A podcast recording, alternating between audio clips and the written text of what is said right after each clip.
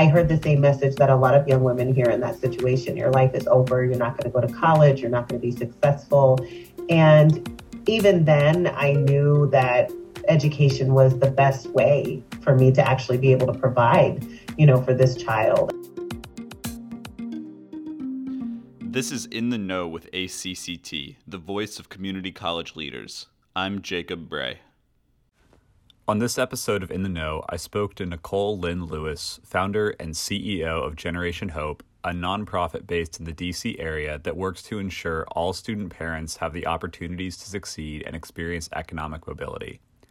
Generation Hope engages education and policy partners to drive systematic change and provide direct support to teen parents in college as well as their children through holistic two generation programming. Nicole has a very inspiring story and valuable perspective. I think you'll enjoy this episode. Okay, Nicole, so most of our listeners, or at least some of our listeners, are probably familiar with you through your uh, work just generally, but also because you spoke at our Congress uh, virtually um, in October. So, for those of you, or for those of our listeners who aren't familiar, would you mind just giving a brief background into the work you've been doing um, with Generation Hope and just, you know, I think a little bit of your personal history um, would be great too, because it is, it's pretty incredible and uh, certainly inspiring. Yeah, thank you so much. Um, so, I started a nonprofit organization called Generation Hope back in 2010 and our mission is to help young parents in the DC metro area earn their college degrees while also helping their children get ready for kindergarten. And then we also advocate nationally for the needs of uh, parenting students all across the country. And uh, my personal story is very much aligned with the mission of this organization. I got pregnant my senior year of high school. I was college bound, honor roll student um, you know, taking advanced classes, involved in a bunch of different clubs and activities. Not at all uh, the student that you picture when you think of a teen parent or a teen pregnancy. Um, and even though, you know, I discovered my pregnancy in the midst of getting a bunch of acceptance letters to different colleges, uh, I heard the same message that a lot of young women hear in that situation. Your life is over. You're not going to go to college. You're not going to be successful. And even then, I knew that education was the best way for me to actually be able to provide, you know, for this child. And so I made a promise to my mom and to myself that I would go to college in, in a year. And um, and uh, that year was probably one of the most difficult years of my entire life. I was uh, in a really uh, tumultuous relationship with my daughter's father. I was homeless for periods of time, sometimes sleeping in the car in the high school parking lot. I almost didn't graduate from high school because of excessive absences. Um, nothing about my life said college. And, and in fact, when I discovered that I had been accepted into the College of William and Mary in Virginia, I was eight months pregnant and I was living day to day in a Motel 6. So not at all um, kind of what you think about, you know, when you think about an incoming freshman, um, especially at a school like William and Mary. And um, but I started there when my daughter was a little under three months old, and I always tell my uh, tell people that I look down at my feet, and I thought these feet don't belong here. I was surrounded by people, you know, other students who had a ton of support um, resources, and they didn't have parenting responsibilities like I did and I was one of very few black students, you know, at the school. So it was layers upon layers of um, other, you know, being othered on that campus. Um, but I put one foot in front of the other, and I thought, let me just see where it takes me. And that's what I did. And um, I, over those four years, they were really tough. You know, I experienced many of the things that the students that we now um, work with through Generation Hope experience from you know, food insecurity. How do you um, feed yourself and your child? How do you pay for diapers and wipes and a textbook for class? Childcare, you know, was always really tough. Um, and but I did. I graduated in four years, just like any other student. My daughter walked across the graduation stage with me, and um, you know that experience really um, planted a seed in me to um, help to make that kind of success possible for other young parents and parenting students all across the country. So we know now, partly through work um, of organizations like Generation Hope, that there is no one type of college student.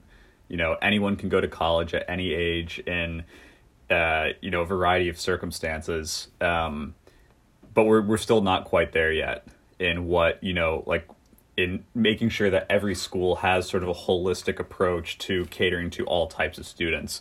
When you uh, when you were in college, were there any um, supports that were available to you, or what did you see as most lacking in the services that were available to you? Well, I wish I could say that there were some key supports that really made a difference for me in college, but um, it was more of the lack of supports that motivated me to come up with solutions. Um, so I think, I mean, I think taking a big step back, just naming the fact that higher ed wasn't designed for um, parenting students and wasn't designed for many of the populations um, that I think, as you said, we're we're recognizing more and more and and realizing the importance of investing in um, students of color, low income students, first generation college students, um, parenting students. You know, higher ed was not designed um, for any of these groups, and so now we have to do a lot of work to go back and say um, you know, how do we create more inclusive campus environments that really do recognize and validate and invest in these in these amazing students? Um, at William and Mary, you know, William and Mary is, is one of the early early colonial colleges in this country, one of the first colleges in the U.S. and um, it it and other uh, colonial colleges really baked in the DNA uh, for the higher ed system that we know today. Um, so you know, at one time you could bring your uh, slave with you to college at William and Mary. They owned a tobacco plantation. Um, so when we think about what that DNA includes, right, it, that that um, there's a lot of work to do around creating those more inclusive uh, campus communities uh, today. Um, I think you know one thing that is is really important about the student parent population is that there is a sense of being completely invisible within higher ed um, I remember walking around campus and um, almost feeling like things were just, you know, happening around me and moving around me, and I was trying to find my way um, in in a system and in an environment that really didn't see me for who I was. And a big part of my life was that I was a mom. I was raising my daughter on campus, and and um, but that was a, a big piece of me that I couldn't really share um, with the campus community sometimes I disclosed my parenting status to, to professors, sometimes I didn't. Um, I had a mixed bag of punitive responses and sometimes really supportive responses. And so I think um, really starting at a place where uh, our campus communities are seeing our parenting students and valid, validating them and valuing them. And that begins with that data collection, really saying, hey, we're going to invest in tracking the parenting status of our students so we have a sense of who on this campus is caregiving. Um, we want to be able to track this so that we know what their experiences are. We can create supports that really meet them where they are and, and help them navigate the many challenges that they have. And then are they completing? You know, are they actually making it to the graduation stage at our institution? Um, these are really important questions, and, and our inability to answer these questions contributes to that invisibility that that parenting students feel. So I think that's a really important place to start. Um, and I, I, think institutions have to recognize one, you want to collect the data, and then two, you have to do something with the data once you collect it, right? you yeah. have to actually, you know, say now that we know how many parenting students we have, and we know how many are making it to the to completion, you know, we what are we going to do about it? How are we going to rally around them? Yeah, so keeping keeping in mind your experience and the fact that fewer than 2% of teen mothers earn a college degree before the age of 30, how did you start Generation Hope and how did you start to grow Generation Hope? So I, I, think going back to what is baked into the DNA of an organization, you know, Generation Hope was built from our inception with the student parent experience in mind, with my lived experience as a Black mother, as a Black teen mom, navigating higher ed. And so all of our supports, all of our policies, all of our practices are, are carried out through that lens. And that has really lent itself to a very inclusive environment um, where all of the decisions that we make are rooted in student voice. All of our um, questions that we have on the table. We're asking, you know, how does this impact the people that we serve? Um, you know, what kind of things do they want to see coming out of, you know, this organization? Um, and that's from the big things in terms of um, the policies that we put in place, making sure that our emergency funding, for example, for students is a quick 72 hour turnaround time um, as opposed to six weeks, which is what um, uh, some of the institutions that we work with have had in place. Um, but it's also, I mean, a great example. We we're working on what our reports and research um, uh, projects are going to be over the next three years, and we went to our community. We went to our scholars and our staff and our families, and we ask them, "What are the topics that you want us to illuminate when it comes to the student parent experience?" And so. Um, making sure that that we are including student parents not just around the table but as decision makers around the table and and really crafting the way that we do our work so that has been really important to us for from our very beginning and it continues to be a, a strong value for the organization and um, you know i was just with some of our alums and and our students last night um, and just hearing them talk about what this community has meant to them is just it's amazing to hear. Um, and I think it's a testament to when we do create intentional environments that are really about centering student parent voice and challenging the notion of what's possible. I think a lot of times we'll shut things down because, oh, that's not going to work because we don't have the funding, or that's not going to work because, um, you know, we don't have the capacity or the time. Um, and we don't lead with that. We really lead with what are the solutions that need to exist and then um, we figure out how to make it happen. Yeah, what I think is kind of interesting um, through the through my own research is that it oftentimes doesn't really take that much money. Um, exactly. Yeah, and you know, most colleges can pull that. You know, we I, I can't remember the I can't remember where I encountered this uh, piece of information, but you know, it's like uh, emergency grants of like less than five hundred dollars have a tremendous exactly. have a tremendous amount of impact on students. You know, it's like, oh, can we just make that one rent payment or go to the grocery store that one time to get us over the finish line? And um, yeah, it really it really doesn't take a whole lot of money. Um, so if you if you are a single parent on a college campus, how do you first uh, or how should you first start interacting with the resources that uh, Generation Hope provides or is connected to, or um, through your own campus?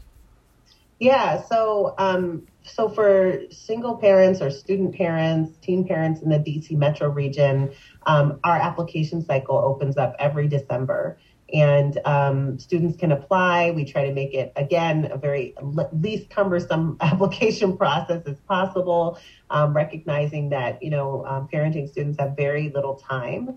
Um, so we open that application cycle up. It's an online application, and then we always do a uh, an interview with each applicant because we recognize that there is um, uh, there are things that we can glean from a conversation that we just can't glean from that application. And some things like pregnancies and evictions and um, domestic violence, all of those things can really have an impact on your GPA, can have an impact on your ability to re-enroll, you know, for a semester. So we want to get to know each of our applicants beyond that application.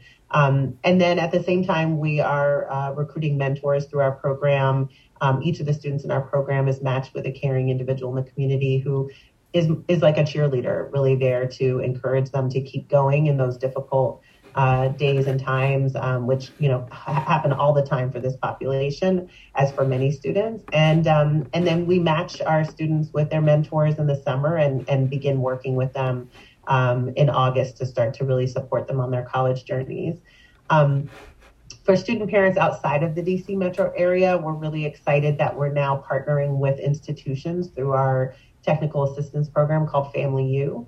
And that program is really about how do we help institutions create those inclusive campuses? How do they start to bake that DNA, um, you know, around student parents into their environments um, to really get to better outcomes for their parenting students? So we're really excited about that work. Um, we launched our first cohort of four uh, institutions in the DC metro area um, in the summer of 2021. We'll be launching a second um, this coming summer of 2022. And um, again, this is an opportunity for us to reach, you know, thousands of student parents across the country by really helping institutions improve their student parent supports. Um, and we're we're going to have student parents be a part of those teams, those, those institutional teams, through what we call our student parent fellows. Um, again, centering the student parent experience and voice and how how those campuses can really make those changes. So there are lots of different ways. We just also launched a policy and advocacy agenda that we're really excited about, and um, we have some federal and local priorities in that agenda. And that agenda will really be driven by student parents. So we'll be looking for um, opportunities to engage with, you know, parenting students uh, not only local to the DMV but also across the country through that work. Okay, great. Um, and let's see, this might be kind of a difficult question, but um, if you are an administrator, a lot of our audience are uh, trustees and college, uh, community college leaders. Um, if you're looking, if you're outside the DMV area and are looking to get uh, more involved in making college more accessible for student parents, do you do you have any recommendations? Uh, good places to start? Yeah, um, I think there there are some really good places to start. Um, one, I would say our website. We have uh, two, actually three reports that are available on our website right now that can really get you to start thinking about what student parent supports can look like on your campus. Um, we have reports on kind of how student parents are experiencing higher ed, how they're navigating higher ed, what their biggest challenges are from financial aid to career readiness, um, not only surveying students in our program, but also students across the country. It's really interesting to see some of the commonalities and differences between two and four year schools and um, just a lot of work to be done there. Um, we also have a toolkit with some tangible uh, resources that folks can use, template language they can use on their syllabus, for example, to really communicate that they recognize and support um, caregiving responsibilities of their students. So um, there are some great resources on our website that would be a good place to start to get you really thinking about it.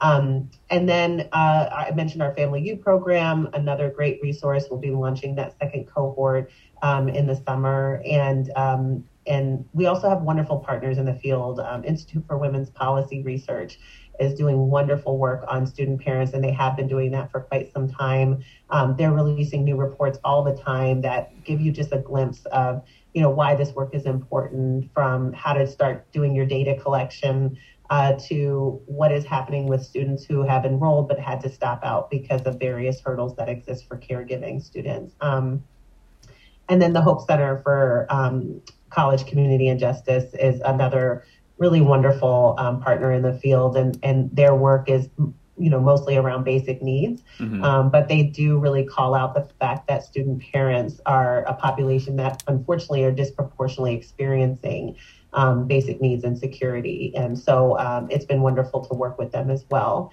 But I think a great starting point that I always ask uh, administrators and higher ed professionals to really think about is is a question that I often ask, which is do you view student parents as a liability on your campus or as an asset? And I think if most people were honest about themselves or about the way that their institution perhaps talks about this population, it would be that this population is, is viewed as a liability. And that's where we have to start to shift our thinking. And I think if we can really shift our thinking to a place of, you know, these students bring incredible uh, assets to our community. They're leaders. Um, they're highly motivated to, to complete their degrees. They're they're multiple, you know, juggling multiple things all at once. We can learn from them in terms of time management and um, keeping all the balls in the air. Uh, and so I think if we can start to shift our thinking about who these students are and why they're worthy of these investments, then it'll be a great way for you to kind of kickstart your student parent work. Yeah, I mean, really, the more the more types of people, the more backgrounds you have on your campus, it's just a tremendous asset. Um, exactly. Yeah, and I, you know, I, I hope I hope the um, trustees and leaders who are listening to this recognize that. I think a lot of them do. Um, but you know, it's like it, even just in a specific classroom, the more perspectives you have bouncing around, increase mm-hmm. the learning opportunities for everyone who's present, including the faculty and professors. Um, are there any individual students' stories that you want to highlight or talk about? Yeah, absolutely. Um, oh my gosh, there's so many. yeah, I'm sure. I'm sure. Um, yeah, so I I was actually just with um, uh, some of our alums last night. One of our alums is um, just such an incredible student, um, and uh, she attended a prestigious kind of four year school in the DC area she had a full ride to this school. Um, and, you know, her background was just so inspiring, is inspiring. Both of her parents, I think neither of her parents graduated from high school. Um, so she came into higher ed, you know, not only a first generation college student, but, you know, first generation high school graduate. And so when we think about, you know, the challenges that she faced, especially she was also a, um, a student of color, she was a Black teen mother and coming into this predominantly white institution had a full ride, including housing. Um, but she had a son, and she basically asked the uh, administration at this institution if she could um, have the housing support go to an apartment um, off campus so that she would be able to keep her son with her. She was on the verge of homelessness. She was um, uh, dealing with a, a, tremendous amount of housing insecurity. And um, the school said no. She had, they said that she had access to a dorm room. It was a room that she would have had to share with three other um, girls. And of course, she couldn't bring her son um, to that dorm room because she couldn't have children on campus. And they told her that that was all they could offer her. And um, thankfully, she was a part of our program. We were able to quickly work with her to get her into a shelter uh, where she could bring her son and she could uh, continue to go to school every day. But um, I mean, I remember at the time just thinking, as you said, like this small investment, right, for such a huge institution to be able to take that funding and put it towards um, some housing for a student who was bringing just this amazing lived experience that was quite unique on this campus um, was clearly worthy of that investment. And if she hadn't been involved in our program, uh, she might have fallen through the cracks. You yeah. know, that might have been a situation where she couldn't continue. Thankfully, she did. She graduated with a public health degree. She's working in the workforce and is just a trailblazer. Um, and she's just such a wonderful example of why this work matters, you know, why it's important, and um, what is possible when we start to challenge the normal way of doing things and really say, why can't we do that, right? Like, why not? Um, but she's just one of many, many amazing stories that we get to just be uh, a, a small part of at Generation Hope. I mean, it's a, it's it's pretty ridiculous. I mean, you're talking about if it's a elite DC area school. I mean, we we know the ones. You know, they have yeah. hundreds of millions of dollars in endowment. Exactly. And, you know, it's like you know, like you said, that student brings a tremendous amount of value, even though it's not a fin- necessarily a financial value. It's you know, a tr- it's it benefits everyone to have students like that on campus. Exactly. um, yeah, I'm, I'm really I'm really glad that. Uh, that things are working out for that student. Um, yes. um, is there anything coming up with Generation Hope that you're particularly excited about? Yeah, we have so many things. Um, two things that are happening right in the new year. Um, we are uh, going to be sharing our 2022 policy priorities. So, uh, our policy agenda for the organization focuses on three things. And and these uh, focus areas were really informed by a listening tour that we did with students within our program and also students across the country who are parenting, where we asked them, what would you want us to focus on when it comes to accelerating your success and, and looking at policies that could do that? Um, and the three areas were higher ed, affordability and accessibility, um, childcare, affordability and accessibility, and overall just opportunities for economic mobility. And so in uh, January, February timeframe, we're going to be releasing what are the specific um, uh, pieces of legislation that we're going to really be advocating around when it comes to those three areas at the local and the federal level. So folks should be on the lookout for those priorities. Then there'll be some ways for others to get involved, um, which we're really excited about. And then um, I was awarded the Black Voices for Black Justice Award um, a little over a year ago, which is uh, a national award that uh, provides some funding to leaders who are advancing racial equity and racial justice. And um, that award came with some funds to have the the ability to really innovate and think about what would what would you like to do, you know, in the world with that funding. And and a big part of the funding went to um, putting resources in the hands of student parents and asking them what kind of projects and ideas would they like to bring to life on their college campuses to make those campuses more family friendly.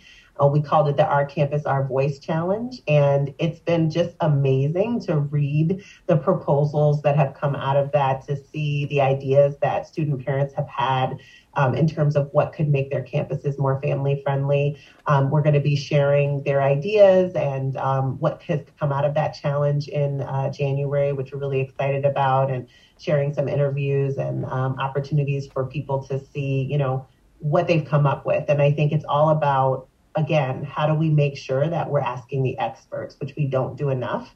Um, not only asking them, but giving them the micro grants to actually drive their ideas and, and, bring them to reality, which is what we're doing with that funding. So um, we're going to share that in the new year, and I'm hoping that it will inspire institutions across the country to do the same thing, to, to really ask the experts and to include student parents as decision makers around the table. Yeah, I'm sure it will. Um, yeah. Just uh, yeah, I guess without getting in the weeds too much, what do you see as like a for a college like a basic program that they should have to make sure that um, or basic infrastructure that a campus should have to make sure that student parents are heard and seen and supported?